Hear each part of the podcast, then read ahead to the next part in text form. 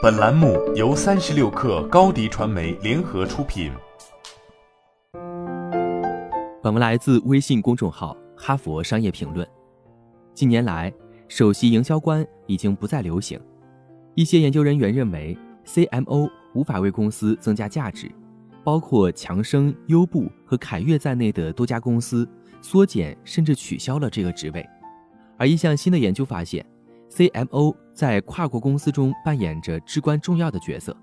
他们有助于企业在全球范围的发展，但必须满足某些前提条件。该研究的主要作者圣约翰大学教授库马尔说，每个跨国企业都面临两大挑战：民族主义的抬头和国内市场的饱和。他解释说，与其他高管不同， C M O 拥有业务一线的专业知识，第一手的客户体验，也对国际增长至关重要。而且因为 C M O 职责广泛，涉及战略和战术决策，所以该研究称他们为知识的元整合者。研究小组首先采访了四十一名供职于跨国公司的 C M O， 了解他们认为自己所面临的挑战。最常见的抱怨之一是缺乏权威和管理自由裁量权。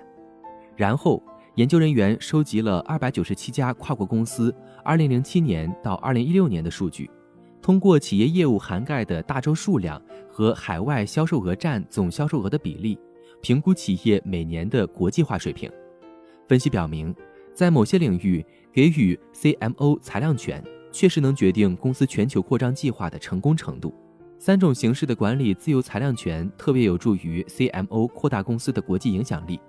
首先，成功的 C M O 拥有战略自由裁量权，这点通过比较 C M O 与其他高管在公司的任期来衡量。这些营销官有权利发展全球客户和供应商关系，并制定进入市场的策略。比如，公司是采取瀑布式策略，即新产品依次进入不同的市场，还是洒水式策略，即一种产品同时在多个市场推出。其次，成功的 C M O会被授予运营自由裁量权，这点根据他们所参与的业务部门的数量来衡量。例如，他们可以决定公司与客户的沟通方式，还可以自行决定是否提供促销折扣、启动顾客忠诚度计划、与外国合作伙伴签订许可协议，或在总部运营国际业务。第三，成功的 C M O 有财务上的自由裁量权，这点可以根据某一时期的营销预算除以上一时期的销售额来衡量。他们可以决定在各种活动中投资多少，以及要做哪些预算权衡，例如如何在传统营销和数字营销之间分配资金。这三种类型的自由裁量权以不同的方式影响着公司的国际化工作。战略自由裁量权和财务自由裁量权都有助于 C M O 在现有海外市场中提高销售额。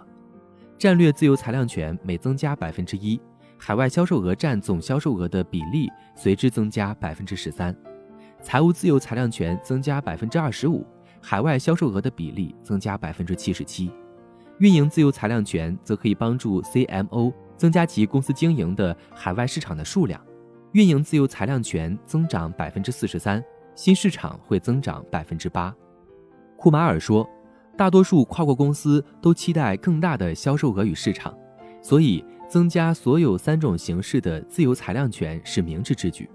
这看似矛盾，但对 C M O 不满的公司或许应该赋予 C M O 更多权利。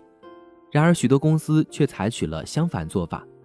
将 C M O 的权利限制在季度营销指标上，如客户获取和留存率。受到这种限制影响， C M O 的流动率众所周知非常高。在之前的一项研究中，库马尔和同事发现，C M O 的平均任期只有两年左右，而其他首席高管通常会在一个职位再任至少五年。库马尔说，两年时间不足以监督国际扩张，然而这是 C M O 为公司创造价值的主要途径之一。他还说，高流动率是许多受挫的公司裁掉这个职位的原因。国际化程度高的公司还有一个共同点，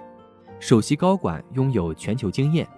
库马尔说，C M O 可能会倾向于进入所有市场，希望至少有一个市场会成功。所以你需要其他高管提出正确的问题，防止 C M O 过度热情。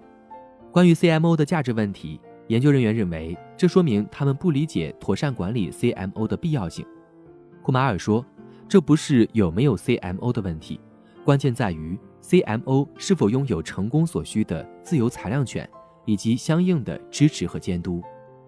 好了，本期节目就是这样，下期节目我们不见不散。